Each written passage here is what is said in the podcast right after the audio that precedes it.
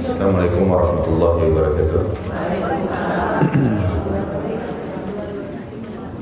Alhamdulillah tidak pernah berhenti kita memuji Tuhan kita Allah atas segala nikmat yang dilimpahkan kepada kita dari kesehatan, kekuatan dan puncaknya adalah keislaman dan keimanan dan semua nikmat itu bisa bertahan hanya dengan mengucapkan kalimat Alhamdulillah sebagai tanda syukur kepada Sang Pencipta.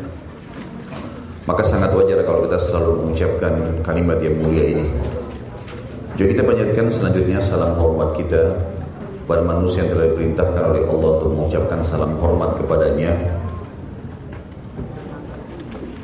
dan juga diperintahkan untuk menjadikannya sebagai suri tauladan menciplak hidup orang terbaik ini adalah ibadah dan pasti akan tergambarkan kegembiraan, kebahagiaan, kemenangan dari musuh-musuh dan juga mendapatkan solusi yang terbaik dari masalah-masalah kehidupan.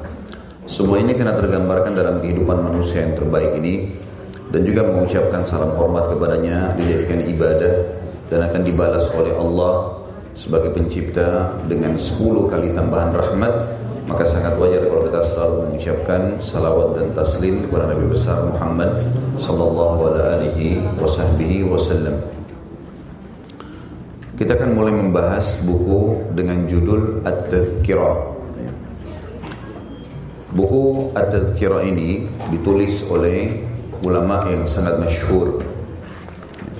Tentu nanti kita akan membaca biografi manusia yang telah dikaruniai oleh Allah nikmat ini dengan ilmu dan iman dan judul aslinya adalah At-Tadhkirah fi Ahwalil Mauta wa Umulur Akhirah atau Umuril Akhirah. Yang artinya kalau dalam terjemahan buku kita ini bekal menghadapi kehidupan abadi. Kalau ini terjemahan yang ditulis oleh penerjemah ya kalau kita terjemahkan secara letter-let sebenarnya At-tadhkirah artinya peringatan. Fi ahwalil mauta semua yang berhubungan dengan seluk-beluk kematian. Wa umuril akhirah dan semua yang berhubungan dengan urusan akhirat. Kalau saya ringkaskan lagi adalah perjalanan menuju ke akhirat. Buku ini dua jilid dan kita insya Allah semoga Allah berkahi berusaha untuk menyampaikan semaksimal mungkin dan merincikan dan menyelesaikan sekaligus buku ini. Semoga saja ini bisa menjadi amal jariah buat kita dan juga menjadi ilmu yang bermanfaat karena memang mengingat masalah bahasan-bahasannya ini adalah bahasan yang sangat luar biasa. Artinya tidak ada lagi yang bisa mengalahkan puncak daripada mencapai keimanan dari bahasan seperti ini atau mengalahkan bahasan ini. Kita lihat poin-poinnya ada kematian, ada masalah ruh, ada alam kubur. Ya, ini masih di cover depannya buku kita ya. Ada bahasan di situ. Di bagian depan buku ini ada dilihat poin-poinnya. Ada kematian, ruh, alam kubur, tanda-tanda kiamat, tiupan sangkakala, syafaat, catatan amal, sirat, kemudian surga dan neraka. Untuk lebih lengkapnya, kita akan membahas terlebih dahulu siapa penulis buku ini. Dan itu ada di halaman pertama di bahasan kita tentunya ya. E, tetapi seperti biasa saya sudah sering mengingatkan Bapak Ibu sekalian, kalau membaca buku dimulai dari apanya? Nah, daftar isi. Cuma tiga orang yang tahu, masya Allah. Hmm. Yang lain entah ke alam mana ya. Daftar isi harus terlebih dahulu. Daftar isi itu akan membantu kita memahami ringkasan dari apa yang akan dibahas. Nah, karena kita mau bahas sama-sama, maka nggak ada masalah kita mulai dari awal sampai akhir. Tapi kalau Bapak Ibu beli buku sendiri, maka lihat daftar isi untuk menarik kita supaya mau membaca dan menyelesaikan. Baca daftar isinya, lihat mana yang paling mengkelitik buat kita, tanda kutip di sini, lalu mulai baca dari situ. Itu insya Allah akan membantu kita untuk bisa menyelesaikan buku. Kita mulai dari daftar isi sebelum membaca biografi dulu. Di daftar isi di sini sudah lihat daftar isinya?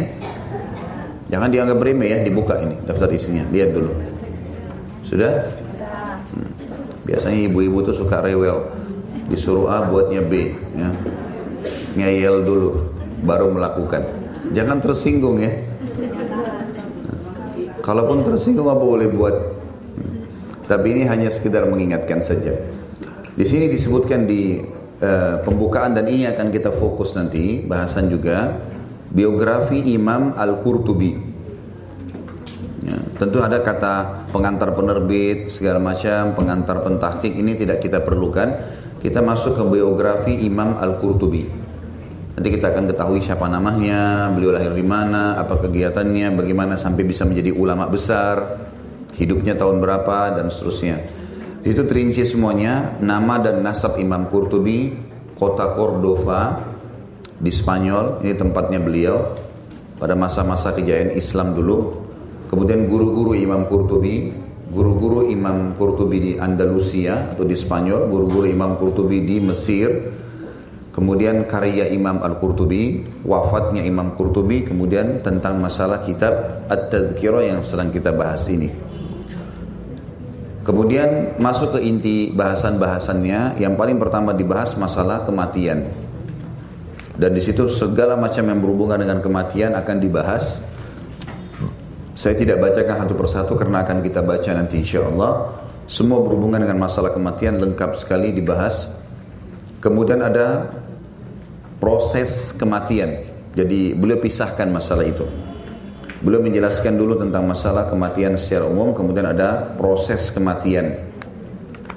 Ada babnya. Kemudian pindah ke alam kubur. Ini juga panjang lebar, pasalnya cukup banyak ya. Alam kubur eh, semua berhubungan dengan masalah kuburan. Karena ini adalah hal yang gaib, maka dirincikan. Kemudian ada tiupan sangkakala, ini juga dengan beragam macam judul di situ dari hancurnya alam semesta, tiupan sangkakala yang pertama dan seterusnya segala macam hal yang dibahas. Kemudian ada syafaat setelah dibangkitkan di mahsyar nanti ada pertolongan-pertolongan dari orang-orang yang sudah berhasil lolos untuk membantu kerabatnya, kenalannya yang belum lolos untuk masuk dalam surga. Kemudian ada buku catatan amal dan segala yang berhubungan dengan masalah buku catatan amal itu Kemudian pertanyaan dalam hisab hal-hal yang akan ditanyakan kepada manusia, pembicaraan antara seorang manusia kepada dengan Tuhannya Allah, pembicaraan dengan para malaikat. Kemudian ada telaga atau haud. Telaga Nabi alaihi salatu wassalam, kan ada dua ya. Kalau di mahsyar namanya haud, kalau di surga namanya al-kautsar. Dan ini khusus bagi orang yang sudah lolos dari timbangan amal, sudah menuju ke surga, akan menuju ke surga maka dia boleh minum dari telaga ini. Kemudian seputar mizan dan mizan adalah timbangan amal maksudnya. Ya, ini semestinya diterjemahkan, tapi mungkin entah pertimbangannya penterjemah kita ini apa. Yang jelas seputar mizan maksudnya seputar timbangan mestinya. Karena timbangan ini butuh dirincikan juga. Ya, seperti apa sih timbangan pada hari kiamat? Jadi bukan seperti timbangan yang kita bayangkan di pasar kita ya. Tapi timbangan yang memiliki lisan, ya, bisa berbicara, bisa memuji orang yang beriman, bisa menghardik orang-orang yang kafir dan seterusnya. Kemudian ada sirat. Bahasan sirat itu kan urutan semua. Saya baca induknya ya. Sirat adalah jalan yang dibentangkan di atas neraka. Semua kita pasti akan melewati itu. Tetapi yang beriman akan lolos ada yang secepat kilat, ada yang secepat menunggangi kuda, ada yang seperti orang berlari, ada yang seperti orang berjalan, ada yang seperti orang merangkak dan dia uh, apa namanya uh, tercabit-cabit dengan adanya duri-duri besi di sana. Dan ada juga yang jatuh ke dalam neraka tergantung daripada amalnya. Ini yang akan dirincikan nanti panjang lebar masalah itu dan yang terakhir adalah masuk dalam masalah bahasan sirat adanya surga dan neraka surga dan neraka. Ini kurang lebih uh, induk daripada daftar isi yang akan kita bahas. Sekarang kita masuk ke biografi Imam Al-Qurtubi. Yaitu di halaman 1. Jadi setiap belajar eh, kitab-kitab uh, besar seperti ini, Bapak Ibu sekalian, perlu kita mengetahui siapa penulisnya, sehingga kita tahu kualitasnya. Dan Imam Qurtubi ini ulama yang sangat terkenal. Beliau punya banyak sekali karya tulis yang masyhur, di antaranya yang kita bahas ini. Dan juga beliau terkenal sekali dengan ilmu tafsirnya. Ada dikenal dengan tafsir Qurtubi. W itu artinya wafat dalam kurung, wafatnya tahun 671 Hijriah atau tepatnya dalam Masehi 1273. Beliau mengatakan eh, di sini tentu ini adalah biografi ditulis oleh orang yang menyusun ya. Jadi penulis buku, pemilik buku Imam Qurtubi tidak tulis biodata beliau. Tapi ditulis oleh orang yang datang setelahnya Nama dan nasabnya beliau adalah Syekh. Syekh biasa digunakan dalam istilah bahasa Arab seorang alim ulama. Walaupun syekh di negeri Arab digunakan untuk tiga uh, tiga kedudukan atau tiga uh, jenis profesi seseorang. Bisa syekh itu karena alim, karena pintar sekali agamanya, dan ini yang sudah umum. Atau syekh itu bisa menjadi orang kaya, karena kalau kita panggil di Saudi sekarang ya, kalau ada orang kaya biasa juga dipanggil syekh. Padahal dia tidak faham agama, belum tentu. Mungkin karena orangnya kaya dan suka berbagi harta, maka dikatakan syekh. Atau yang ketiga adalah orang tua. Jadi orang tua juga dipanggil syekh, terutama laki-laki ya. Terutama laki-laki. Jadi orang kalau dipanggil syekh jangan bangga dulu sebenarnya. Karena ada macam-macam. Bisa saja dipanggil syekh padahal sebenarnya itu panggilan untuk orang tua misalnya padahal dia masih muda bisa terjadi seperti itu. Yang jelas syekh di sini digunakan untuk golongan yang pertama yaitu alim ulama. Beliau adalah Syekh Al-Imam. Imam juga digunakan di dalam uh, istilah agama kita dan istilah bahasa Arab, Bapak Ibu sekalian. Imam uh, khusus bagi orang yang sudah sampai pada tingkat ulama. Kalau kita di Indonesia kan biasa imam kita pakai hanya untuk imam masjid ya. Padahal sebenarnya kalau di Timur Tengah enggak. Imam ini kurang lebih hampir kita di Indonesia mungkin kiai ya ulama yang besar lah ya. Al-alim ini julukan-julukan beliau orang yang diakui oleh orang yang sezaman beliau dan tentu orang yang datang setelahnya juga mengakui masalah itu. Seorang yang sudah sampai pada level alim. Dan diistilahkan dengan alim kalau sudah menguasai berbagai macam bidang ilmu agama. Al-Quran dan tafsirnya hadis dan juga berhubungan dengan hadisnya ada mustalah hadis ya. Eh, kemudian ada ilmu jarwat ta'dil, ya, itu banyak berhubungan dengan masalah itu. Kemudian dalam masalah fikih juga ada fikih dan usul fikih, ya. Itu semuanya dikuasai dalam sejarah juga begitu, ada sirah dan ada tarikh. Ini dikuasai dalam seluruh bidangnya, maka dikatakan al-alim. Kemudian al-faqih, orang ahli fikih, ya. Uh, Al-Faqih juga diberikan julukan kalau orang itu bisa menjabarkan hukum-hukum syar'i dengan beragam macam pendapat. Ini juga tidak semua orang. Ada orang alim tapi tidak diberikan julukan faqih.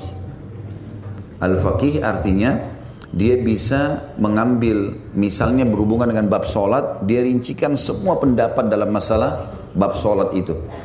Kalau Bapak Ibu baca tafsir beliau, tafsir Al-Qurtubi, itu luar biasa. Jadi misalnya beliau tulis satu ayat. Misal Allah berfirman dalam surah Al-Baqarah ayat 120. Maka beliau bilang, dari ayat ini ada 36 hukum. 70 hukum, 50 hukum. Seperti itu. Sampai terkenal tafsir beliau dengan tafsir ahkam. Tafsir yang menjelaskan masalah hukum-hukum. Jadi luar biasa fakihnya beliau itu luar biasa. Kemudian al-mufassir artinya ahli tafsir. Tafsir juga memiliki memiliki syarat-syarat ya. Jadi dia harus mengerti bahasa Arab, ya, tidak bisa sembarangan ini. Karena dalam menafsirkan ayat Al-Quran butuh mengerti bahasa Arab, mengerti bahasa asli Al-Quran, apa yang dimaksud ya, dengan segala macam berhubungan dengan bahasa Arabnya ya, grammarnya, balaghahnya dan seterusnya. Itu nahu dan sarafnya. Ini istilah-istilah dalam bahasa Arab. Maka ini semua dikuasai. Abu Abdullah ini kunyah namanya julukan Jadi dalam Islam, Bapak Ibu sekalian, dianjurkan kita menggunakan kunyah. Misal ibu-ibu punya anak pertama namanya Ahmad. Ibu lebih baik dipanggil Ummu Ahmad. Itu lebih baik. Kalau sudah punya anak dan itu yang dinisbatkan kepada kita anak laki-laki pertama. Kecuali kalau kita nggak punya anak laki-laki, baru kita nisbatkan kepada anak perempuan yang tertua.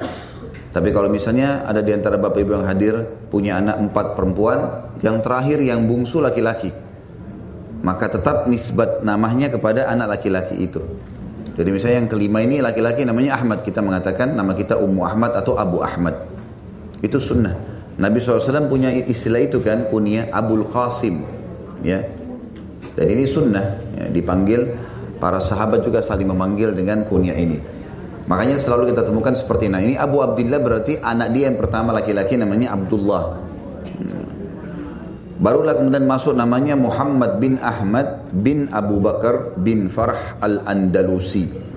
Kalau Muhammad, Ahmad, Abu Bakar, Farah ini nama-nama ya. Tapi Al-Andalusi, Andalus artinya Spanyol. Disilah dengan negeri Spanyol. Nah para ulama juga melakukan ini Bapak Ibu sekalian. Di nama-nama orang-orang yang pernah tinggal di lokasi tertentu. Seperti kalau kita Indonesia Al-Indonesi ya. Seperti itulah. Jadi orang-orang yang datang setelahnya Generasi yang datang setelahnya tahu Kalau orang ini pernah tinggal atau aslinya dari sana. Jadi beliau orang asli Andalus Spanyol ya. Al-Qurtubi Qurtubi ini adalah nama suku beliau. Seorang ahli tafsir terkemuka dan ahli ibadah yang saleh kepribadiannya berasal dari kota Cordova. Tentu negeri Spanyol ini dikuasai oleh umat Islam di zaman kerajaan Umayyah. Dinasti Umayyah ini berkuasa antara tahun 40 Hijriah sampai 132 Hijriah. Dan di masa ini terjadi ekspansi ke wilayah Spanyol dan berhasil masuk dalam Islam. Dan pada zaman itu, Bapak Ibu sekalian, Spanyol dan Eropa betul-betul dalam keterpurukan. Sampai digambarkan kalau bangunan mereka hanya terbuat dari tanah liat. Mereka masih menggunakan baju-baju yang banyak dibuat dari daun dan eh, eh, daun-daun pohon, ya setelah masuk kaum muslimin di sana, maka peradaban jadi hidup. Bahkan Spanyol waktu itu betul-betul memberikan kemajuan kepada uh, Eropa itu sendiri. Pada saat kaum muslimin dikalahkan dan terakhir Bani Ahmar yang berkuasa itu dikalahkan oleh pasukan salib, maka buku-buku kaum muslimin dari bahasa Arab diterjemahkan ke bahasa mereka lalu kemudian dikembangkan dan jadilah Eropa berkembang seperti sekarang. Sampai para penulis dari Eropa yang sportif, mereka mengatakan kalau di pertengahan abad Masehi kaum muslimin tidak masuk di Spanyol, maka dipastikan Eropa tidak akan seperti sekarang. Jadi luar biasa peradabannya. Dan memang kita lihat musim-musim di Spanyol itu mengembangkan banyak sekali ilmu-ilmu pengetahuan. Termasuk kita tahu ilmu-ilmu yang sekarang banyak dipakai seperti Al-Jabar yang dari Abdul Jabbar Kemudian ada banyak ya Al-Haythami dalam ilmu kedokteran yang sampai sekarang tulisan-tulisannya yang pertama orang yang pertama menemukan pisau bedah ya untuk operasi itu dari Spanyol. Kemudian ada uh, Abbas bin Akhnas ulama-ulama Spanyol semuanya ya. Mereka dia yang orang yang pertama menemukan penerbangan yang membuat sayap uh, uh, seperti burung persis dibuat sama dia disusun demikian rupa kemudian dipasang di kedua tangannya lalu dia loncat dari gunung tertinggi di daerah sana dan berhasil mendarat tanpa mati gitu ya. Dan ini akhirnya bukunya diterjemahkan oleh dua orang adik kakak dari Inggris dan dikenallah mereka yang menemukan penerbangan. Dan sekian banyak ya ulama-ulama kita seperti Al-Jaziri yang menemukan uh, listrik yang akhirnya diterjemahkan oleh Thomas Edison jadi seakan-akan punya dia yang banyak dipelajari di sekolah-sekolah padahal sebenarnya itu dari kaum muslimin semua di masa era kejayaan Spanyol itu. Al-Qurtubi, saya lanjutkan paragrafnya, hidup di tengah keluarga yang berasal dari negeri Andalusia dan berkait erat dengan bumi negerinya tercinta itu. Ayahandanya benar-benar memperhatikan pertumbuhannya dan mengajarinya segala macam ilmu keislaman yang terkenal di negerinya pada masanya tanpa kecuali. Sampai sini juga kita mesti garis bawahi Bapak Ibu sekalian. Kalau mau berharap anaknya menjadi hafid Quran, harusnya dibuatkan program dalam pendidikan Al-Quran. Gitu. Mau menjadi orang yang alim, ulama, ya harus dipelajarkan agama. Bukan hanya sekedarnya saja. Kalau orang-orang hanya menjadikan anaknya sekedar dimasukkan ke sekolah-sekolah yang umum saja, maka ya begitulah hasilnya. Jangan heran kalau tidak mau disuruh tutup pakai jilbab, tidak mau disuruh sholat, suka berbohong, wajar karena itu semua jauh dari agama. Tapi kalau mau anaknya jadi baik, ya memang harus ke agama. Yang kita sayangkan sekarang pesantren itu kesannya tempat pelampiasan kalau tidak diterima di sekolah-sekolah yang dianggap maju dan bagus. Sehingga akhirnya belajar agama itu kayak cuma tempat pelarian. Atau kalau sudah kena narkotika, sudah nakal, pesantrenin aja. Nah, begitu kan? Padahal sebenarnya keliru. Di pesantren itu diajar sholat lima waktu, dihafalin Al-Quran, diajarin hadis-hadis Nabi. Sudah jadi baik itu. Umumnya kalau kembali dari pesantren asal insya Allah pesantrennya benar, tepat ya. Karena terlalu banyak pesantren dan ada juga yang tidak peduli dengan masalah sisi akhlaknya. Tapi kita bicara globalnya itu sangat bagus. Mendidik mereka berapa banyak anak-anak yang jadi hafal Quran, mereka bakti dengan orang tua, gitu kan? Mereka bisa mandiri karena di pesantren itu diajar mandiri untuk supaya bisa cuci baju sendiri, ya, mereka berkumpul, bersosialisasi dan seterusnya, fokus belajar intinya. Dan liburan baru pulang ke uh, rumahnya. Kurang lebih seperti itu. Jadi kalau orang tua mau anaknya baik harus belajar agama dan belajar agama ini bukan pilihan tapi kewajiban. Ini ayahnya jadi sebab Qurtubi menjadi ulama besar karena ayahnya membawa anaknya ke mana-mana ikut halaka Al-Quran, ikut halaka hadith, ikut dari kecil. Dari kecil dibelajarkan itu. Sebagai bukti atas keragaman dan keluasan ilmu yang telah dipelajari Imam Qurtubi ialah penafsirannya terhadap Al-Quran yang memerlukan pengetahuan luas dalam berbagai disiplin ilmu Islam dan Arab. Jadi yang paling menonjol bukti nyata Al-Qurtubi seorang ulama adalah bisanya beliau menyusun tafsir. Dan tafsirnya nggak mudah, susah sekali. Artinya bukan tanda kutip sini susah supaya kita tidak belajar enggak. Artinya butuh butuh juhud, butuh upaya yang ber, yang luar biasa, meluangkan waktu kan harus memahami. Jadi untuk menafsirkan Al-Qur'an satu ayat, dua ayat itu harus ngerti retorika bahasa Arab. Kenapa pakai fathah, kenapa pakai kasrah, kenapa dhamma, ya. Apa maknanya? Berubah nggak artinya kalau dia pakai kasrah, kalau dia pakai dhamma dan seterusnya, ya. Itu semua butuh ilmu secara khusus. Baik itu nasab beliau. Kita masuk ke kota Cordovanya. Sedikit tidak kasih gambaran masalah kota Cordova. Dan tentu sampai sekarang eh, kaum muslimin masih mengunjungi negeri Spanyol dan datang ke Cordova untuk melihat eh, peninggalan kaum muslimin dan sampai hari ini masih banyak masjid-masjid, istana-istana, ya, perpustakaan, buku-buku banyak sekali, ya. manuskrip-manuskrip yang disimpan oleh uh, pemerintahan Spanyol dan itu adalah peradaban bukti peradaban Islam yang sangat luar biasa. Sampai sekarang Spanyol masih berbangga dengan jembatan peninggalan kaum muslimin. Bangunan-bangunan tua yang masjid diubah jadi gereja dan seterusnya. Mereka tidak banyak melakukan perbuatan baru. Makanya kita kalau ke Spanyol kesannya kayak kembali ke negeri klasik ya. Kebanyakan bangunan-bangunannya masih bangunan yang ditinggal dulu. Kata beliau manusia terutama orang alim adalah putra zamannya dan putra daerahnya. Ini punya makna ya. Maksudnya kalau kita berhasil membuat anak kita menjadi seorang alim, pasti dia menjadi orang yang menonjol, menjadi putra yang dibanggakan di zamannya dan juga di daerahnya. Itu yang layak dijadikan sebagai kebanggaan. Untuk mengenal lebih jauh tentang Imam Qurtubi, semestinya kita mengenal daerah sebagai tempat pertumbuhan dan pendidikannya dan mengetahui keadaan zaman semasa hidupnya. Al-Qurtubi hidup di kota Cordova pada masa-masa akhir kejayaan kaum muslimin di wilayah ini Ketika itu Cordova adalah sebuah kota besar yang menyinarkan peradaban Islam pada saat benua Eropa tenggelam dalam lautan kegelapan. Adapun kalau kita ingin tahu mana kota Cordova sekarang, ia adalah diberi nama sekarang Corodo. yang terletak di tepi sungai Al-Wadi Al-Kabir ya. Orang Arab masih mengatakan Wadi Kabir maksudnya adalah lembah yang luas ya. Kini kondisinya menurun drastis sehingga menjadi kota kecil saja, tidak seperti masa kejayaan Arab di wilayah itu. Sejarawan Prancis yang bernama Seydoux dalam bukunya Ringkasan Sejarah Bangsa Arab mengemukakan catatan penelitiannya di bagian wilayah Spanyol yang pernah dikuasai kaum muslimin terdapat 6 singasana dan 80 kota.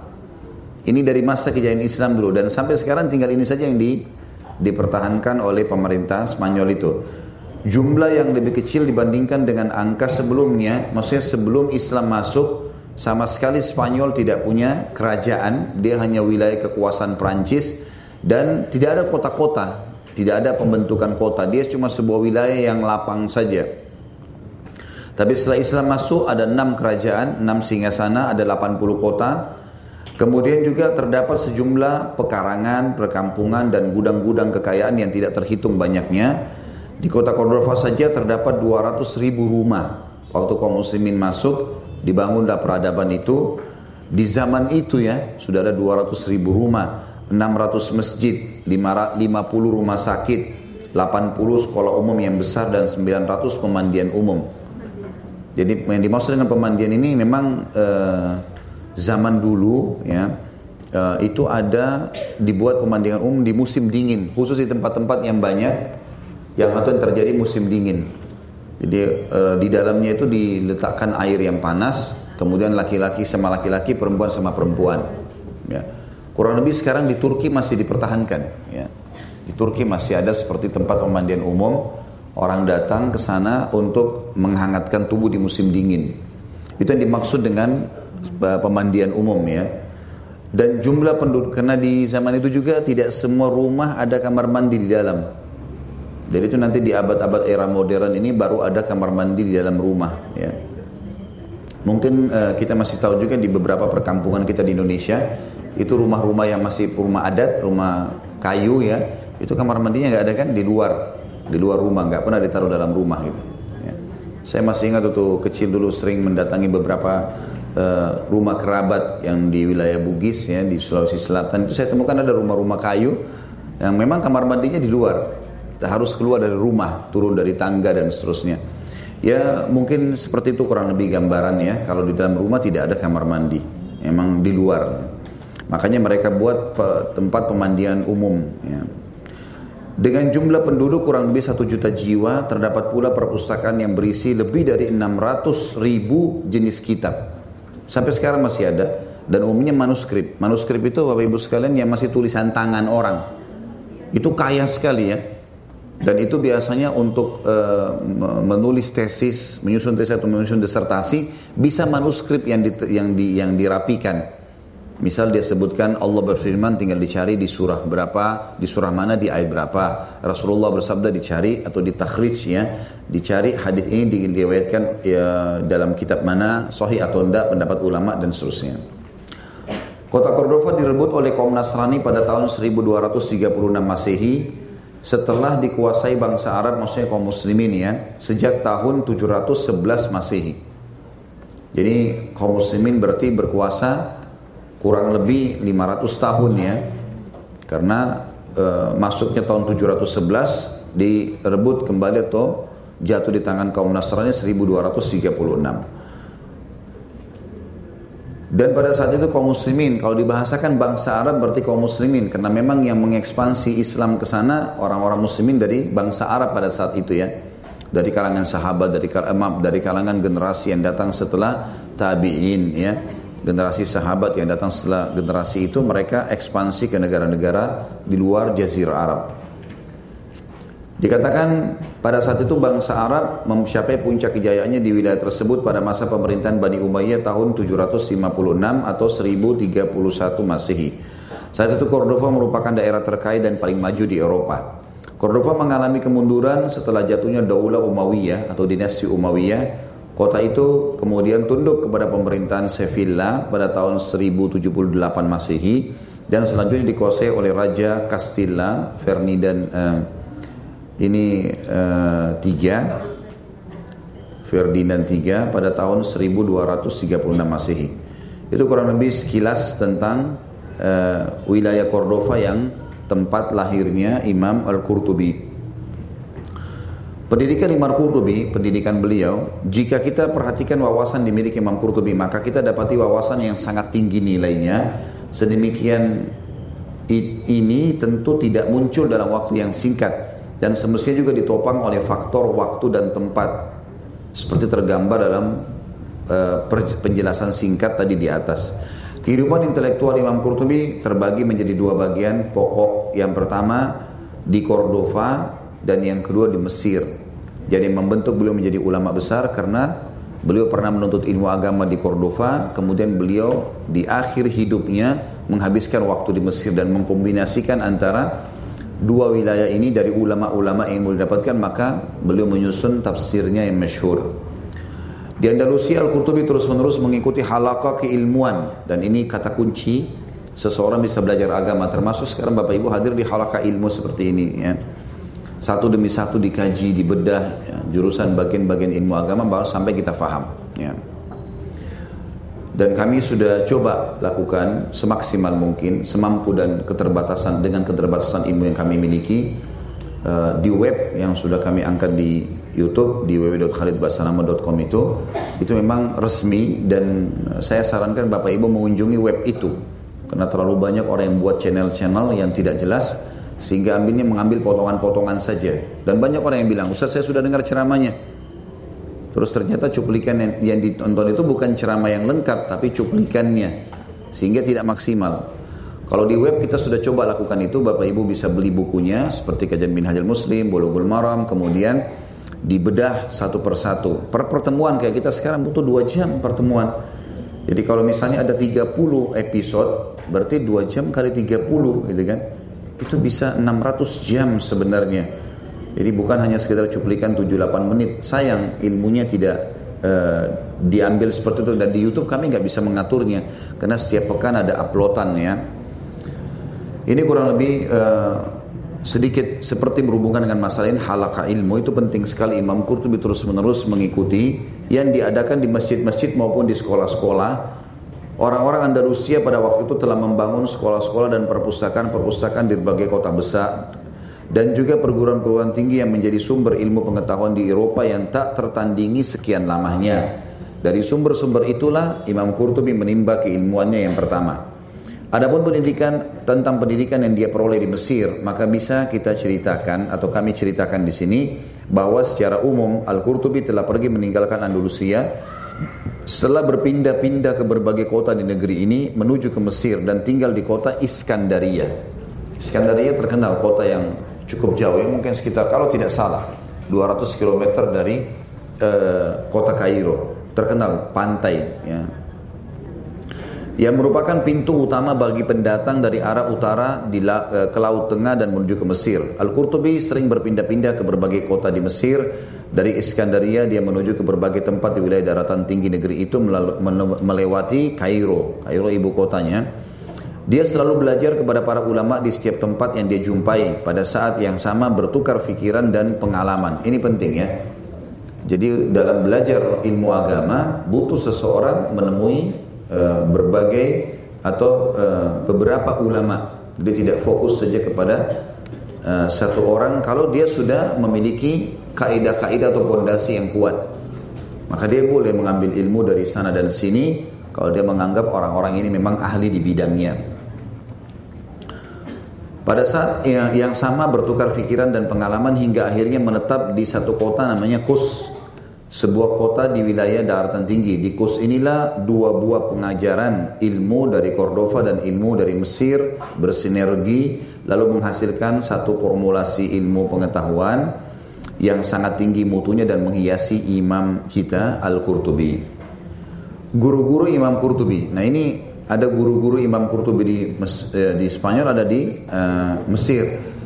Ini kenapa kita pelajari guru-gurunya, Bapak Ibu sekalian? Ini memang dalam uh, dalam mempelajari biografi para ulama, memang sudah seperti ini diwariskan kepada kita dari para ulama-ulama terlebih dahulu. Bahkan banyak karya tulis ulama khusus bicara masalah biografi. Seperti ada Sierra Alam Nubala, itu 40 jilid lebih, cuma bicara biografi orang saja. Misal kita mau cari ulama bernama Abdullah di zaman mana, kita bisa cari. Dia susun uh, berurut Abdullah, Abdullah, Abdullah, Abdullah siapa saja. Sekian ratus orang dibahas semua sama dia. Nanti kita bisa tahu siapa orang itu dan cara mengetahui orang ini kualitasnya bagus atau tidak. Salah satunya adalah selain mengetahui dia lahir di mana, ya dia belajar di mana, siapa gurunya dan siapa murid-muridnya. Dan juga ada pendapat ulama yang berhubungan yang hidup sezaman dengan dia. Makanya mengetahui siapa gurunya itu penting. Dari mana orang ini belajar. Tidak mungkin dia tidak belajar. Kalau sumbernya itu adalah seorang ulama yang besar itu luar biasa. Ya. Kalau guru beliau dari Andalusia itu ada tiga ulama besar yang beliau belajar dari sana. Al-Qadi Abu Amir Yahya bin Amir bin Ahmad bin Mani' Ini masyhur sebagai ulama fikih. Yahya bin Abdurrahman bin Ahmad bin Abdurrahman bin Rabi ini terkenal dengan ilmu hadisnya. Ahmad bin Muhammad bin Al-Qaisi yang terkenal dengan Ibnu Abi Hujjah. Ini juga uh, ahli dalam hadis.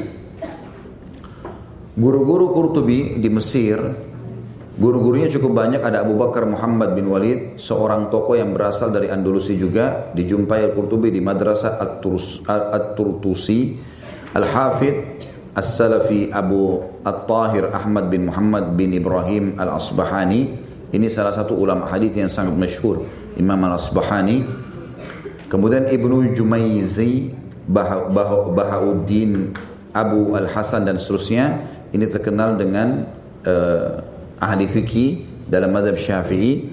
Kemudian Ibnu Rawaj ya. ini juga salah satu ulama fikih. Abu Abbas Ahmad bin Umar bin Ibrahim Al-Maliki ini juga uh, terkenal dengan ilmu fikihnya dan ilmu hadisnya. Uh, kemudian ada selain daripada itu juga yang Imam Qurtubi belajar dari mereka. Ya, di antaranya Al Hasan bin Muhammad dan seterusnya disebutkan Al Qari yang terkenal dengan ahli membaca Al Quran. Dan saya ringkaskan ini, saya tidak bacakan semua nama-namanya. Karya Imam Qurtubi, Imam Qurtubi telah menulis berbagai kitab tentang tafsir hadis, kiraat. Kiraat itu adalah tata cara membaca Al-Quran. Ya. Karena ada banyak sekali ya bacaan-bacaan Al-Quran yang sudah masyur dikenal dengan bacaan tujuh. Bacaan tujuh ini ada ada bahasan, saya tidak bahas sekarang tentunya. Jadi seperti wadduha bisa jadi wadduhai. Ada retorika bacaan dan itu benar semuanya. Itu dibenarkan sesuai dengan riwayat-riwayat yang dinukil dari para sahabat. Kurang lebih ada tujuh macam bacaan Al-Quran dikenal dengan ilmu kiraat. Ya. Makanya di sini beliau menguasai masalah itu dan beliau bukunya karya tulis. Dan ilmu-ilmu lainnya tentang supranatural atau metafisika.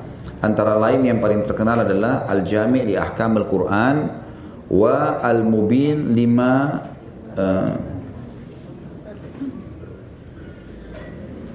Tadham uh, ini diterjemahkan dalam bahasa, ditulis dalam bahasa Indonesia ya.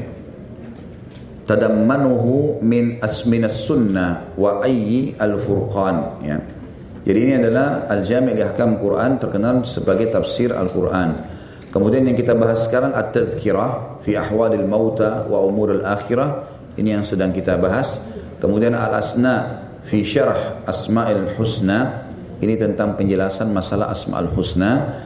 Syarah At-Taqas At-Taqasi Kemudian Al-Ilam bima fid dini an-Nasara ini tentang agama-agama Nasrani dan Yahudi. Kemudian At-Tizkar ya fi fadl al-adhkar ini tentang masalah zikir-zikir. Kemudian Kam'ul Hirs ya ini bicara masalah zuhud, kezuhudan di dunia. At-Taqrib li Kitab At-Tamhid berbicara masalah uh, dalam bidang akidah. Kemudian risalah fi alqab al-hadis ini tentang ilmu-ilmu hadis ya.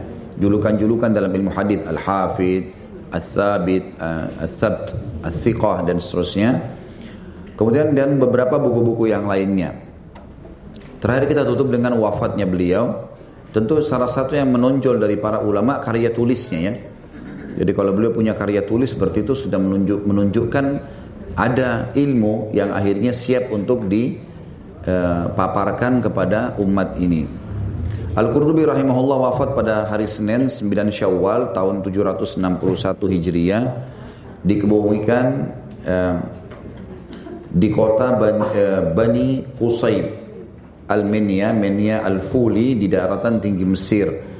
Tentu ini beliau mendoakan semoga saja Allah Subhanahu wa taala menjadikan ini sebagai uh, buku ini sebagai amal jariah buat Imam Al-Qurtubi. Kemudian kitab tadhkirah yang sedang kita bahas, kitab At-Tadhkirah fi Ahwalil Mauta wa Umur Al-Akhirah, kitab peringatan tentang masalah yang berhubungan seluruh seluk-beluk kematian dan seluruh yang berhubungan dengan masalah akhirat.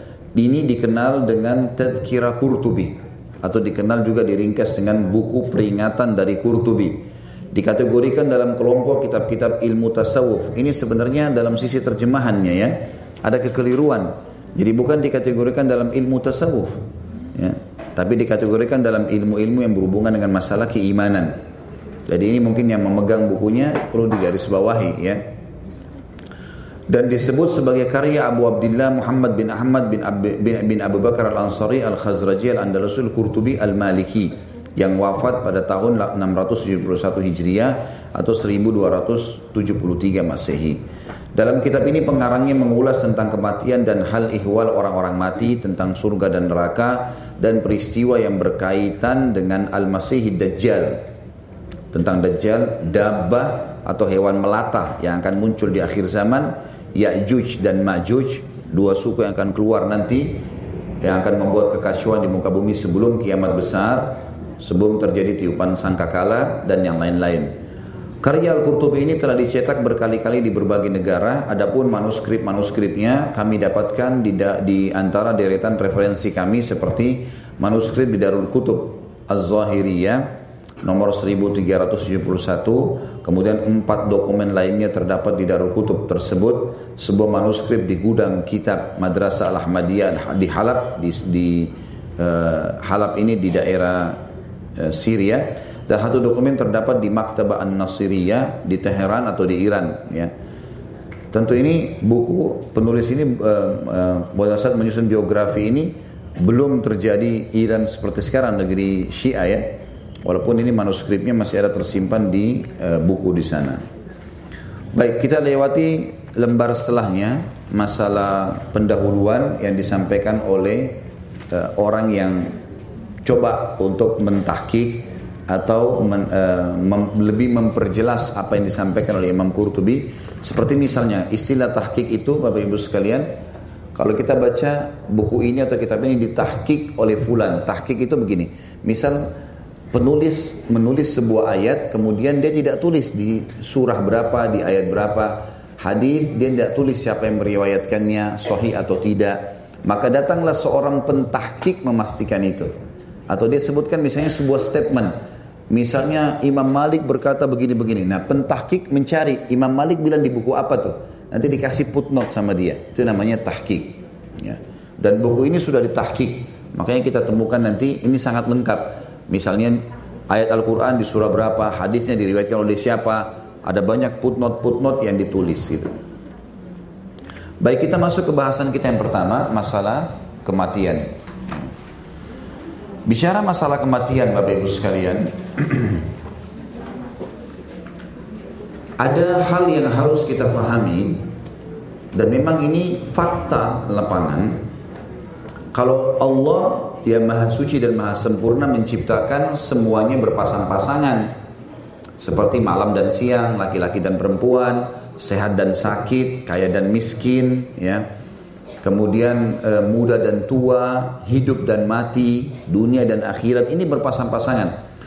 Dan harus kita faham ini. Ini ini dijadikan sebagai sebuah pemahaman dasar dalam kehidupan kita. Kita nggak mungkin sehat selamanya. Pasti kita sakit. Nah kalau kita faham ini ini pasti terjadi. Sebagaimana kita sehat kita akan sakit. Maka pada saat sakit kita bisa menerima itu. Karena kita tahu oh dulu kan saya sehat, pasti saya juga akan sakit. Saya dulu muda, saya pasti akan tua. Yang gitu. Sekarang ada pagi akan ada malam. Gitu. Ada lapar, ada kenyang, semua berpasang-pasangan ini.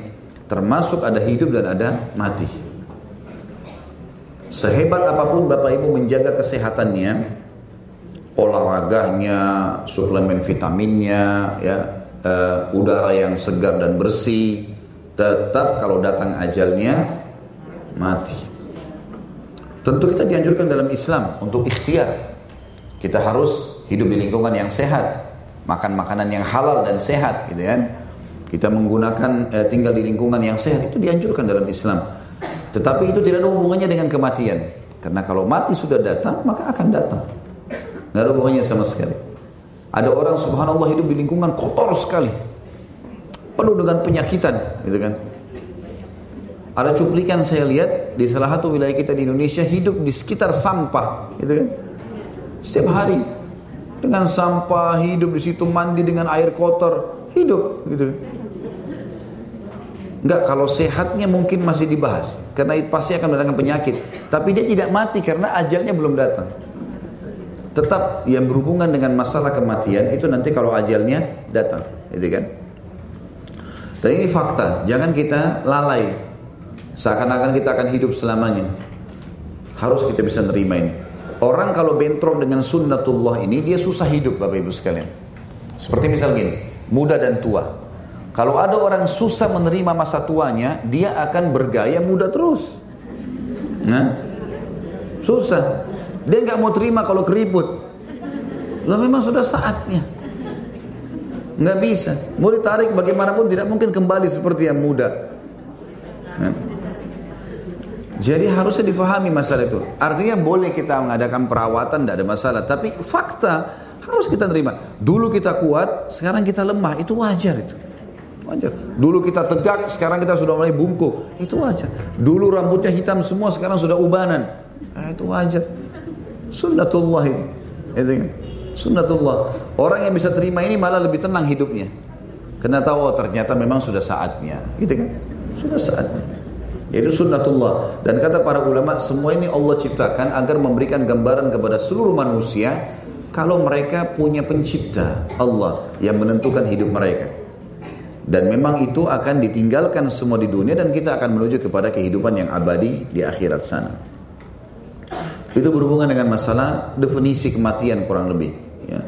Dan mati ini kalau dalam Islam adalah pintu untuk menuju kepada kehidupan abadi. Ambil sebuah statement dari saya ini, mati adalah awal segalanya dan bukan akhir segalanya. Itu konsep dasar yang harus kita pahami. Mati adalah awal segalanya dan bukan akhir segalanya. Jadi kalau ada orang mati dalam Islam itu sebenarnya dia baru memulai kehidupan abadinya. Awal segalanya. Bukan akhir segalanya. Kan banyak orang kalau ada kematian dia nangis-nangis, dia teriak-teriak. Sebenarnya yang meninggal itu sedang menuju kepada keabadian kitanya yang belum. Kenapa harus ditangisi? Islam tidak melarang kita merasa sedih karena kehilangan, tapi tidak boleh niyaha. Tahu niyaha ya? Orang yang teriak-teriak, pukul-pukul badannya, tarik rambutnya, sampai bahasa-bahasa yang tidak benar mendoakan keburukan. Kenapa dia mati? Kenapa bukan saya saja? Itu kan semua tidak boleh dalam Islam. Namanya niyaha. Imam Al-Zahabi rahimahullah masukkan dalam kategori dosa besar ya. Nggak boleh. Dan ini kan kita bahas nanti larangan menginginkan mati gitu kan. Ada bahasan sendiri yang akan kita bahas sebentar lagi masalah itu. Yang jelas mati adalah awal segalanya. Makanya para sahabat ridwanullahi alaihim kalau mereka ada di antara mereka yang sakit dan mau meninggal maka datanglah teman-temannya berkata berita gembira engkau akan menuju kepada kehidupan yang sebenarnya yang penting memang dalam keadaan beriman dan beramal soleh. Itu poinnya. Sampai ada seseorang di antara mereka dari kalangan tabi'in yang sakit kemudian datang teman-temannya berkunjung. Lalu dia berkata, perjalanan masih panjang gitu kan. Saya belum punya persiapan amal. Kata teman-temannya, bukankah selama hidup kamu mengikuti sunnah? Kamu hidup, kamu hidup di atas sunnah Nabi SAW? Kata dia, iya. Kata para teman-temannya, mati saja. Apa yang kamu takuti? Berarti kamu akan mendapatkan hasil dari perbuatanmu sekarang. Bagaimana sih kalau seorang pegawai Bapak Ibu sekalian kerja sepanjang bulan capek kerja keluar pagi-pagi kerjaan pekerjaan terus mendekati masa penerimaan gajinya gembira nggak? Itu poinnya orang kalau mati itu sebenarnya. Kita kalau dalam Islam asal hidupnya terisi dengan amal soleh. Maka puncaknya memang saatnya kita menerima hasil kita. Itulah kematian. Maka mati bukan sesuatu yang harus membuat kita ketakutan kecuali memang dasarnya dia tidak beramal. Ada amalnya sepanjang hari, hidupnya cuma tahu gosipin orang, cuma tahu lihat yang haram, cuma tahu dengar yang haram, ya susah memang. Dia akan minta pertanggungjawaban gitu kan. Yang membuat dia rasa takut itu. Kalau orang-orang beriman tidak ada rasa takutnya. Bahkan Nabi SAW waktu mau meninggal dunia, beliau mendatangi kuburan Baki di akhir hidupnya waktu lagi sakit, waktu sebelum sakit ya. Beliau sakit beberapa hari lalu meninggal alaihissalam. Beliau ditemani oleh salah satu pegawainya, maksudnya pelayannya beliau sallallahu alaihi wasallam. Masuk Baki lalu beliau mengatakan setelah mengucapkan doa-doa untuk mereka, beliau mengatakan sungguh fitnah telah datang dan ketahuilah aku telah diberikan pilihan oleh Tuhanku untuk hidup di dunia sampai menjelang hari kiamat. Nabi SAW dapat pilihan dan ini hanya untuk nabi-nabi saja. Sekali lagi hanya untuk nabi-nabi. Kalau mereka mau meninggal, Bapak Ibu sekalian, mereka diberikan kesempatan untuk milih mau dipanjangin lagi umurnya atau sudah mau saatnya direnggut nyawanya gitu. Seperti itulah. Kata Nabi SAW, aku diberikan pilihan untuk hidup sampai menjelang hari kiamat dan memimpin dunia menjadi raja dunia, menguasai. Nabi Muhammad SAW. Dan aku disuruh, dan aku nanti kalau mati masuk surga. Dan aku disuruh pilih yang kedua, mati sekarang, dan aku masuk surga. Maka aku memilih untuk mati sekarang dan masuk surga. Bisa ditangkap poinnya? Nabi SAW dipilih, dikasih pilih jadi raja, semua kekayaan dunia di tangan beliau, umurnya panjang sampai hari kiamat. Memimpin dunia. Dengan mati sekarang. Nabi pilih apa? mati. Kenapa Nabi pilih mati? Karena beliau tahu sebenarnya ujungnya juga akan mati nih. Dan orang kalau lepas dari kehidupan dunia ini Bapak Ibu sekalian sebenarnya mendapatkan kebahagiaan loh. Karena lepas dari semua beban. Nggak ada lagi tanggung jawab. Seorang suami nggak lagi bertanggung jawab menafkahi istrinya, anaknya. Dia sudah menuju ke akhiratnya. Amal yang sudah dikerjakan seorang istri juga berhenti dalam tugasnya. Anak juga begitu, orang tua juga begitu dan seterusnya. Gitu kan. Walaupun bisa menambahkan amal jariah untuk orang-orang yang sudah meninggal. Tapi dia sudah lepas dari tanggung jawab. Kepenatan dunia sudah dilewati. Menuju kepada kehidupan yang abadi. Kegembiraan seorang mukmin karena dia tahu dia punya kehidupan abadi di sana. Coba deh Bapak Ibu terapkan dalam hidup, oh dunia, saya akan lalui. Jadi mudah semua tuh. Ada orang utang nggak bayar, kita tagih, coba berusaha. Tidak, ya sudah, jadi amal buat saya di akhirat. Selalu baik. Ada orang yang jahatin kita, fitnah segala macam.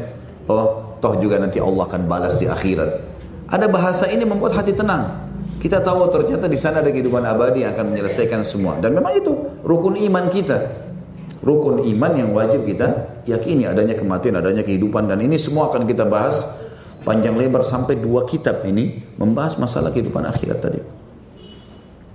Baik kita masuk Bapak Ibu sekalian ke Kurang lebih kita bahasakan pasal pertama dalam masalah mati ini, larangan menginginkan mati dan berdoa memintanya. Ya, ini dilarang ya. Sebab bencana yang menimpa harta maupun tubuh. Jadi tidak boleh orang misalnya karena sakit, ya Allah matikan aja saya. Atau mungkin karena bangkrut usaha, ya Allah matikan saja. Ini larangan. Tidak boleh. Mati akan datang. Tidak usah kita berharap mati. Muslim, Imam Muslim maksudnya, telah meriwayatkan dari Anas, sahabat Nabi yang mulia radhiyallahu anhu, dia berkata, bersabda Rasulullah sallallahu alaihi wasallam, "La yatamannayanna ahadukumul mauta lidurrin nazala bihi, fa in kana la budda mutamanniya falyakul Allahumma ahini ma kanatil hayatu khairan li wa tawaffani idza kanatil wafatu khairan li." Sekali-kali jangan ada seorang pun dari kalian atau dari kamu sekalian yang menginginkan mati sebab bencana yang menimpahnya penyakitnya, bangkrut usaha, terjadi peperangan, tidak usah berharap mati. Lalui sampai batas waktu di mana Allah sudah tentukan. Kalaupun terpaksa dia menginginkan, misal dia sudah tidak bisa tahan lagi dengan masalah yang dihadapi, maka ucapkanlah ini. Ya Allah, hidupkanlah aku jika hidup itu lebih baik bagiku. Dan matikanlah aku jika mati lebih baik bagiku. Maksudnya ya Allah, Sering kali dibacakan doa ini ajaran Nabi SAW oleh para sahabat. Kalau seandainya setelah kejadian ini, ya peperangan kah, penyakit hidupku lebih baik dalam ketaatan, hidupkanlah aku ya Allah. Kalau lebih buruk, maka matikanlah aku. Artinya Allah yang memilihnya. Itulah, itu tidak ada masalah. Gitu kan. Ini juga termasuk hati-hati dengan doa-doa lisan yang sering diucapkan orang ya. Sedikit saja macet, mati. Hmm. Ada apa? Mati deh. Ya. Apa hubungannya mati? Ada hubungannya dengan mati. Ya. Masakannya gosong mati. Apa hubungannya masakan gosong dengan mati? Ya. Jadi kalimat mati tinggalin udah. Kecuali kita memberikan peringatan kepada orang.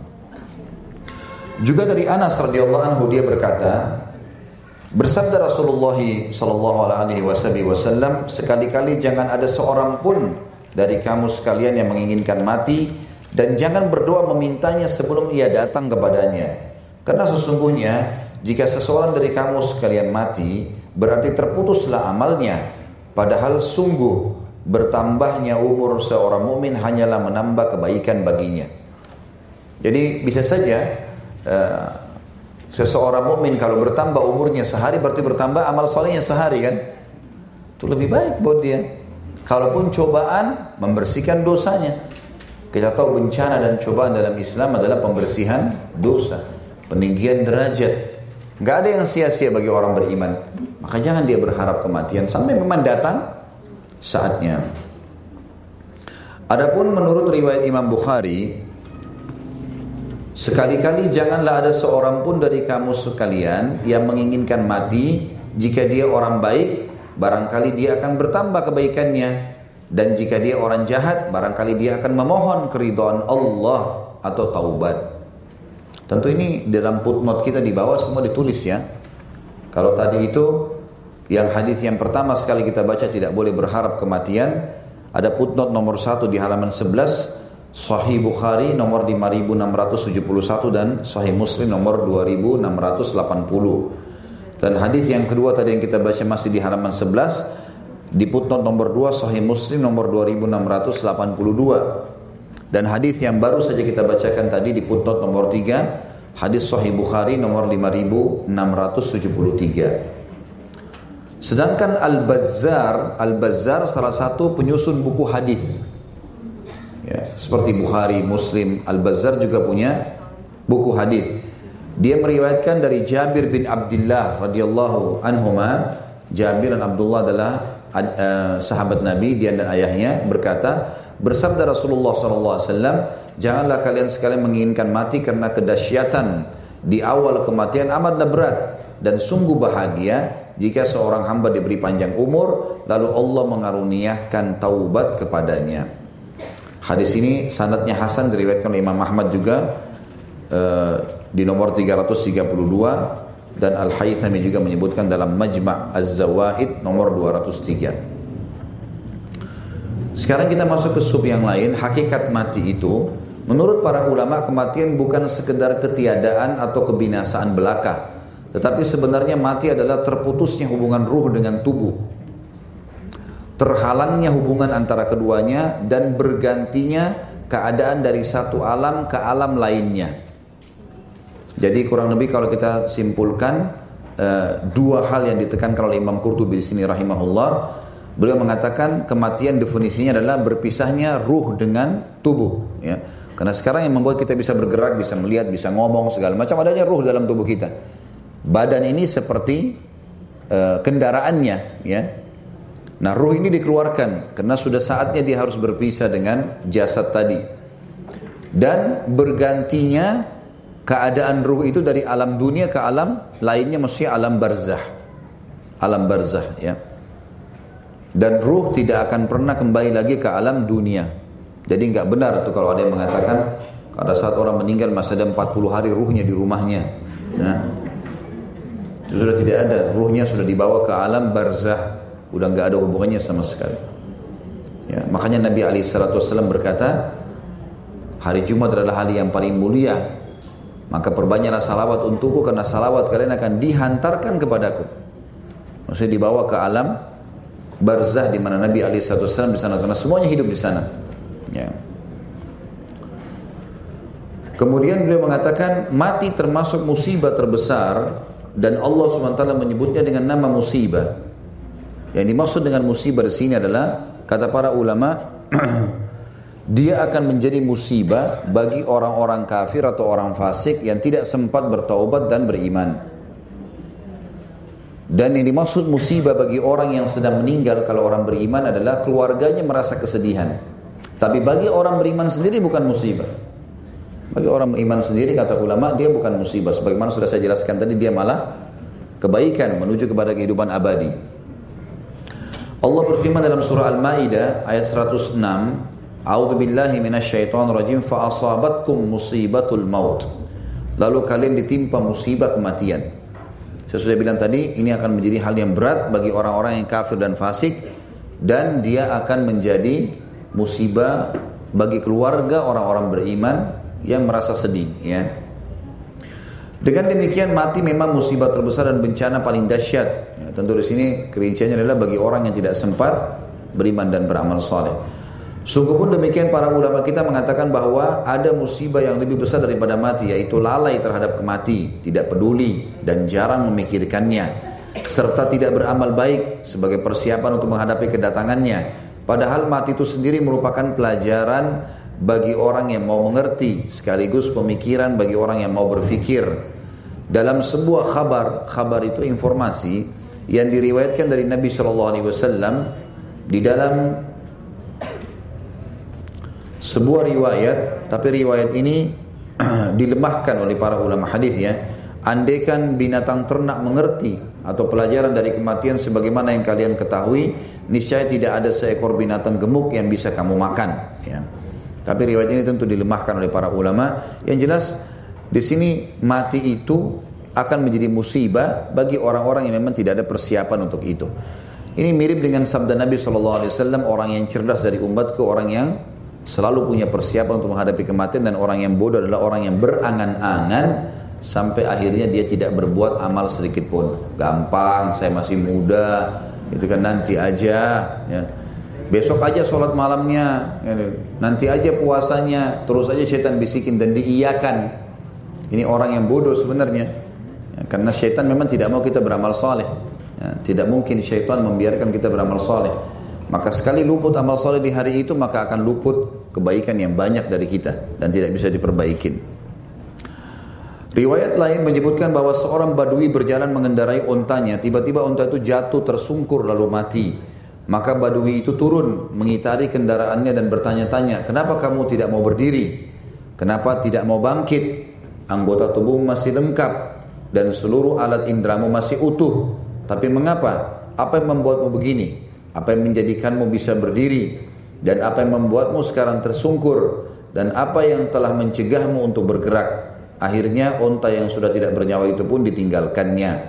Dia pulang sambil tetap terheran-heran memikirkan kejadian tadi. Artinya mati itu pasti akan datang dan tidak mungkin luput dari seseorang. Sampai orang Badui ini diberikan gambaran bagaimana dia naik unta yang segar, sehat, terus tiba-tiba tersungkur jatuh.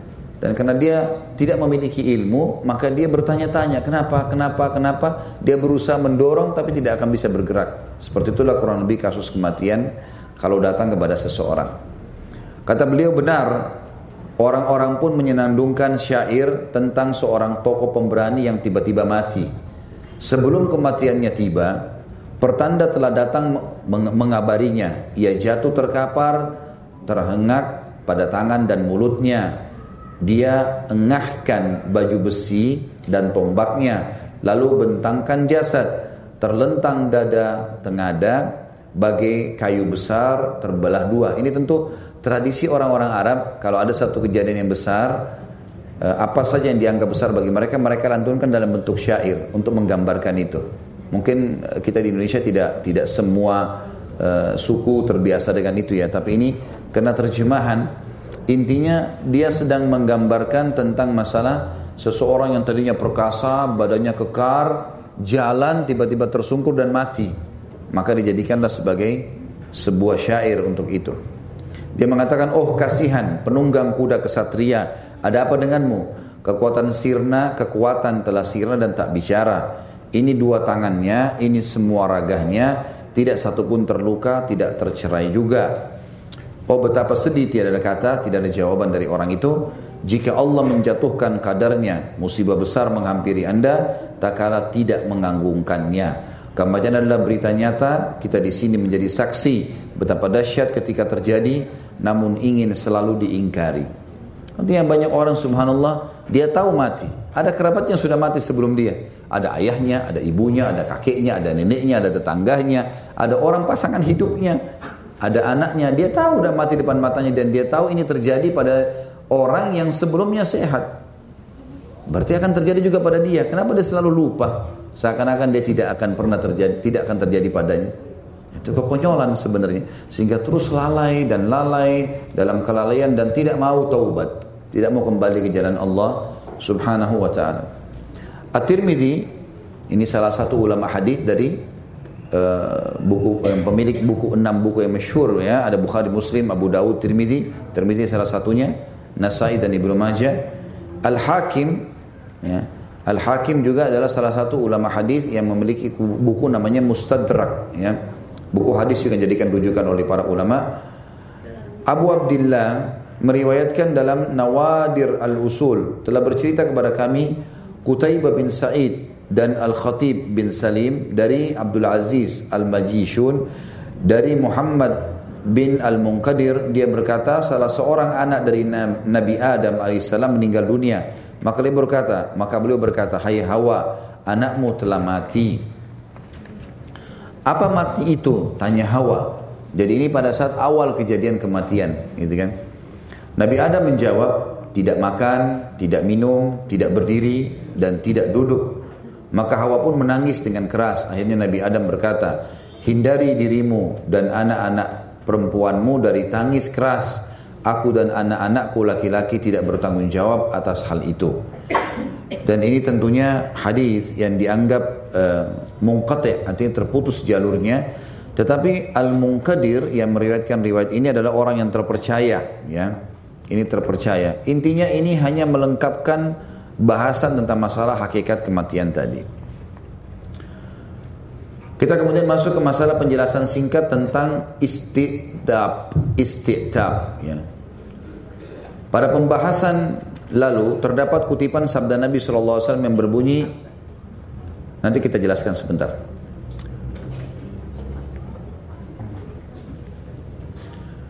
Fala allahu fala'allahu an yasta'tiba barangkali dia akan meminta ridho arti al-isti'tab adalah talab atau atau talaba talabal utba yakni meminta keridhaan tetapi keridhaan itu tidak mungkin diperoleh kecuali dengan bertaubat dan menarik diri dari melakukan dosa-dosa. Jadi maksud istiqtab sebenarnya adalah meminta keridhaannya Allah agar memaafkan kesalahannya.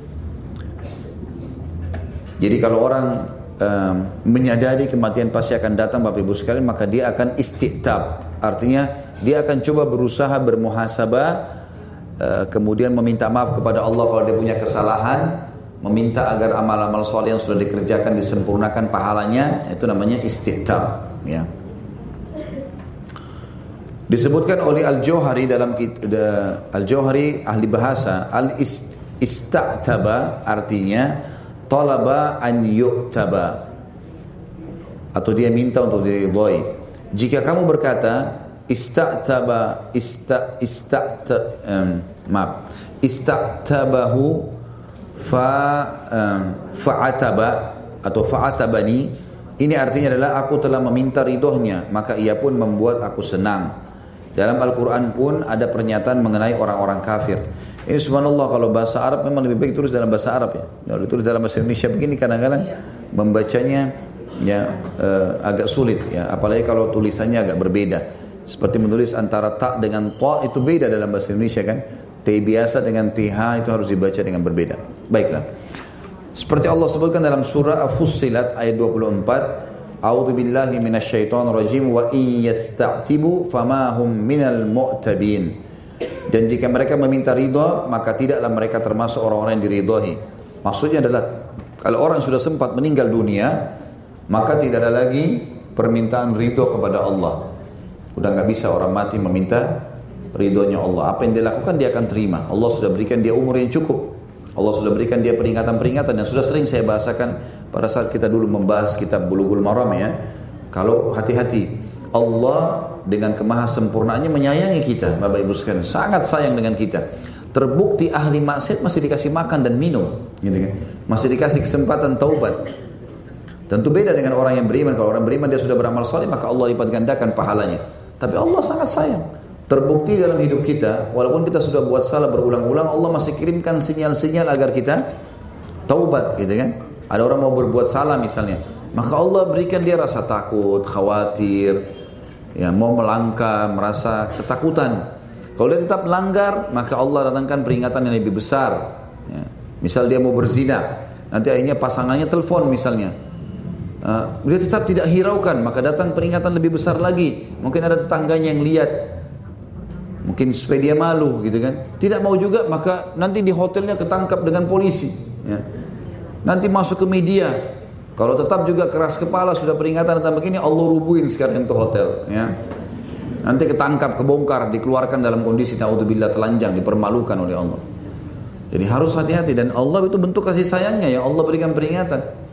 Dalam hal ibadah misalnya, kadang-kadang mungkin kita masih ngantuk malam hari, tapi terkaget. Ya.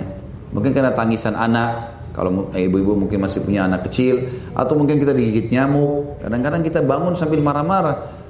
Tapi kalau kita renungi dengan keimanan, Allah bangunkan kita dengan cara itu. Supaya bangun sholat malam. Bentuk kasih sayangnya Allah SWT. Jangan selalu dibawa dengan masalah sangka buruk dan pikiran-pikiran tidak baik. Ketahuilah Bapak Ibu sekalian kalau seandainya ada seorang teman yang buruk menghubungi kita atau kita ingin ada perasaan melakukan perbuatan buruk itu berarti pelanggaran dan Allah tidak suka, jangan dilakukan. Dan kalau ada teman baik yang sedang menelpon kita, mengajak kita pada perbuatan yang baik atau ada hati kita ingin berbuat kebaikan, kerjakan tanpa harus berpikir. Ya, karena memang itu yang Allah Subhanahu wa taala ridhoi. Seseorang harus berpikir ke situ supaya tidak ada hisap yang berat buat dia pada hari kiamat nanti. Makanya Umar bin Khattab mewasiatkan kepada kita semua hasibu anfusakum qabla an tuhasabu. Hisap diri kalian sebelum kalian nanti dihisap hari kiamat.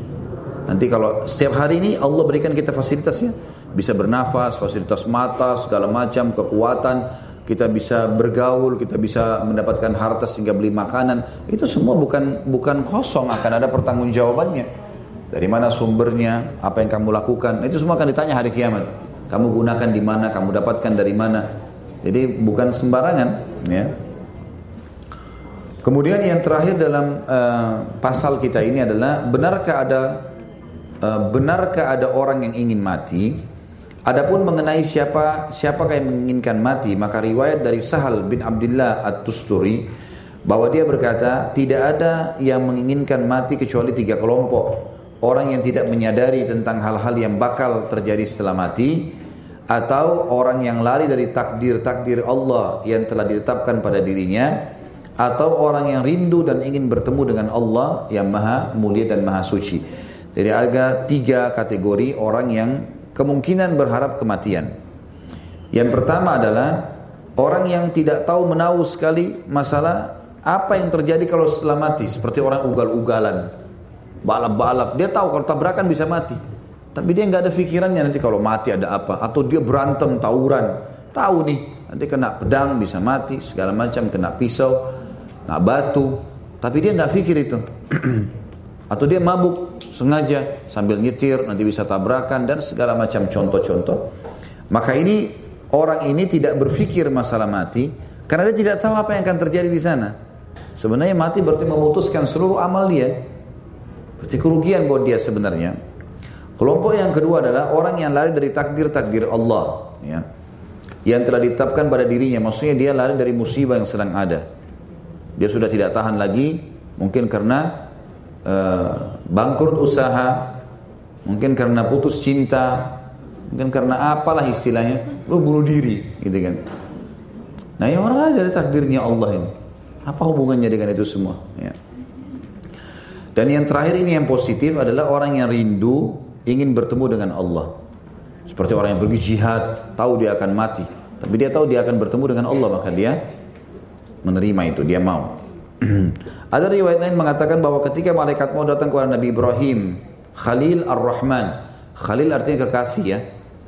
Ar-Rahman adalah Allah yang Maha Pengasih. Ini istilah atau julukan buat Nabi Ibrahim alaihissalatu wassalam. Untuk mencabut nyawanya beliau berkata, Hai malaikat maut, pernahkah kamu melihat seorang kekasih mencabut nyawa kekasihnya? Atas pertanyaan itu malaikat maut bergegas menemui Tuhannya dan Tuhan pun berfirman kepadanya, katakan kepadanya, pernahkah kamu melihat seorang kekasih yang tidak ingin bertemu dengan kekasihnya? Maka malaikat itu pun kembali menemui Ibrahim dan kali ini beliau berkata, cabutlah nyawaku sekarang juga. Maksudnya di sini Ibrahim AS, memang semua nabi-nabi begitu ya. Kalau mau meninggal mereka masih dikasih pilihan, hanya untuk nabi-nabi saja. Seperti Nabi Musa alaihissalam diberikan pilihan, ya. Waktu malaikat maut datang dalam sebuah riwayat dikatakan, tapi dalam bentuk manusia. Lalu kemudian Musa bertanya, siapa kamu? Dia bilang, saya malaikat maut yang akan mencabut nyawamu. Nabi Musa pikir ini orang main-main, bukan malaikat, karena dalam poster manusia. Lalu sempat dipukul oleh Nabi Musa. dalam sebuah riwayat begitu. Maka malaikat pun pun mengeluh kepada Allah. Lalu kemudian dia kembali dalam poster malaikatnya. Lalu Musa bertanya, apakah orang mencabut ruhku? Dia bilang, iya. Akulah tadi orang yang menjelma jadi manusia menanyakan kepadamu yang kamu sempat memukulnya. Tapi Tuhanmu memberikan pilihan kepadamu. Apa kau masih ingin dipanjangkan umurmu? Dia bilang, iya saya mau. Lalu Allah berikan pilihan, berapa tahun kau ingin hai Musa? Tuhanmu menawarkan seribu tahun. Apa cukup? Kata Musa alaihissalam, cukup seribu tahun panjang sekali. Umur Nabi Musa alaihissalam waktu itu tidak sampai seratus. Mau dikasih seribu tahun, Nabi Musa mengatakan cukup. Lalu tiba-tiba Allah ilhamkan dalam hati Musa alaihissalam untuk bertanya lagi. Sebentar, setelah seribu tahun nanti saya mati nggak? Kata malaikat maut, tentu. Pasti akan mati. Kata Musa kalau gitu cabut aja sekarang. Sama aja nanti juga akan mati. Sementara beliau dalam kondisi sebagai nabi dan orang yang soleh kan gitu. Udah nggak perlu khawatir. nah Ibrahim alaihissalam juga begitu waktu menghadapi malaikat maut di sini dalam riwayat ini dikatakan dia sempat mengatakan, Hai malaikat maut tapi dengan bahasa santun. Apakah pernah kamu melihat seorang kekasih mencabut ruh kekasihnya? Maksudnya di sini Allah kekasihku. Allah juga memberikan aku julukan Khalil. Masa Allah mau cabut ruhku? Seperti itulah kurang lebih pertanyaannya. Maka waktu malaikat ini kembali kepada Allah, Allah mengatakan, katakan kepada Ibrahim, Bukankah seorang kekasih rindu untuk bertemu dengan kekasihnya? Artinya mati ini membuat kau ketemu dengan aku. Itu pintunya nggak bisa lewat dari situ. Siapa pun dia. Maka Ibrahim AS faham dan mengatakan cabutlah ruhku sekarang. Artinya ada orang yang berharap mati ini tapi kayak ini kayak kalangan nabi ya. ya. Karena dia dikasih pilihan untuk bertemu dengan Allah Subhanahu wa taala. Dan juga dalam riwayat yang lain Abu Darda radhiyallahu anhu sahabat Nabi berkata tidak seorang pun yang beriman kecuali dia meyakini bahwa mati adalah lebih baik baginya. Barang siapa tidak percaya kepada ucapanku maka sungguhnya Allah Subhanahu wa taala telah berfirman dalam surah Al-Imran ayat 198 dan apa yang ada di sisi Allah lebih baik bagi orang-orang yang berbakti. Dan juga firman Allah dalam surah Al-Imran 178 dan janganlah sekali-kali mereka yang kafir itu menyangka bahwa pemberi tangguh kami kepada mereka, maksudnya umur yang masih ada lebih baik bagi mereka. Begitu pula Hayyan bin Aswad berkata mati adalah jembatan yang mengantar seorang kekasih kepada kekasihnya. Maksudnya kita akan menuju kepada kehidupan abadi. Jadi orang-orang beriman tidak akan pernah merasa sedih dengan itu. Allahu a'lam. Dan kita berdoa agar seluruh amal soleh yang pernah kita kerjakan sekecil sampai sebesar apa pun diterima dengan kemarahan maha murahnya sampai menjelang ajal datang nanti. Dan semoga seluruh dosa yang pernah kita kerjakan sekecil sampai sebesar apa pun juga dimaafkan dan diganti dengan kemahamuran Allah menjadi pahala. Dan kita selalu berdoa agar seluruh muslimin di Indonesia di bawah naungan ukhuwah Islamiyah mereka selalu uh, bersatu dan juga mereka selalu beribadah sesuai dengan wahyu Al-Quran dan Sunnah. Dan semoga Indonesia dikaruniai pemimpin muslim yang adil yang kembali kepada Al-Quran dan Sunnah juga dan semoga Indonesia menjadi contoh bagi negara-negara yang lain. Dan tidak pernah lupa kita doakan saudara kita di Palestina, di Syria, di Yaman, di Irak, di Myanmar, di Aqsa, di mana pun mereka berada sedang tertindas semoga Allah ikhlaskan niat mereka terima para syuhada mereka mulakan Islam di tangan mereka dan tangan kita semua dan semoga Allah partisipasikan kita bersama mereka di pahala baik dengan doa dengan harta juga dengan jiwa kita dan semoga Allah dengan kemahamurannya menyatukan kita semua di surga firdausnya tanpa hisab. Maksud kita di majelis ilmu yang mulia ini. Kalau ada benar dari Allah pada saudara saya mohon dimaafkan. Subhanakallahumma bihamdika asyhadu an la ilaha illa anta astaghfiruka wa atubu ilaik. Assalamualaikum warahmatullahi wabarakatuh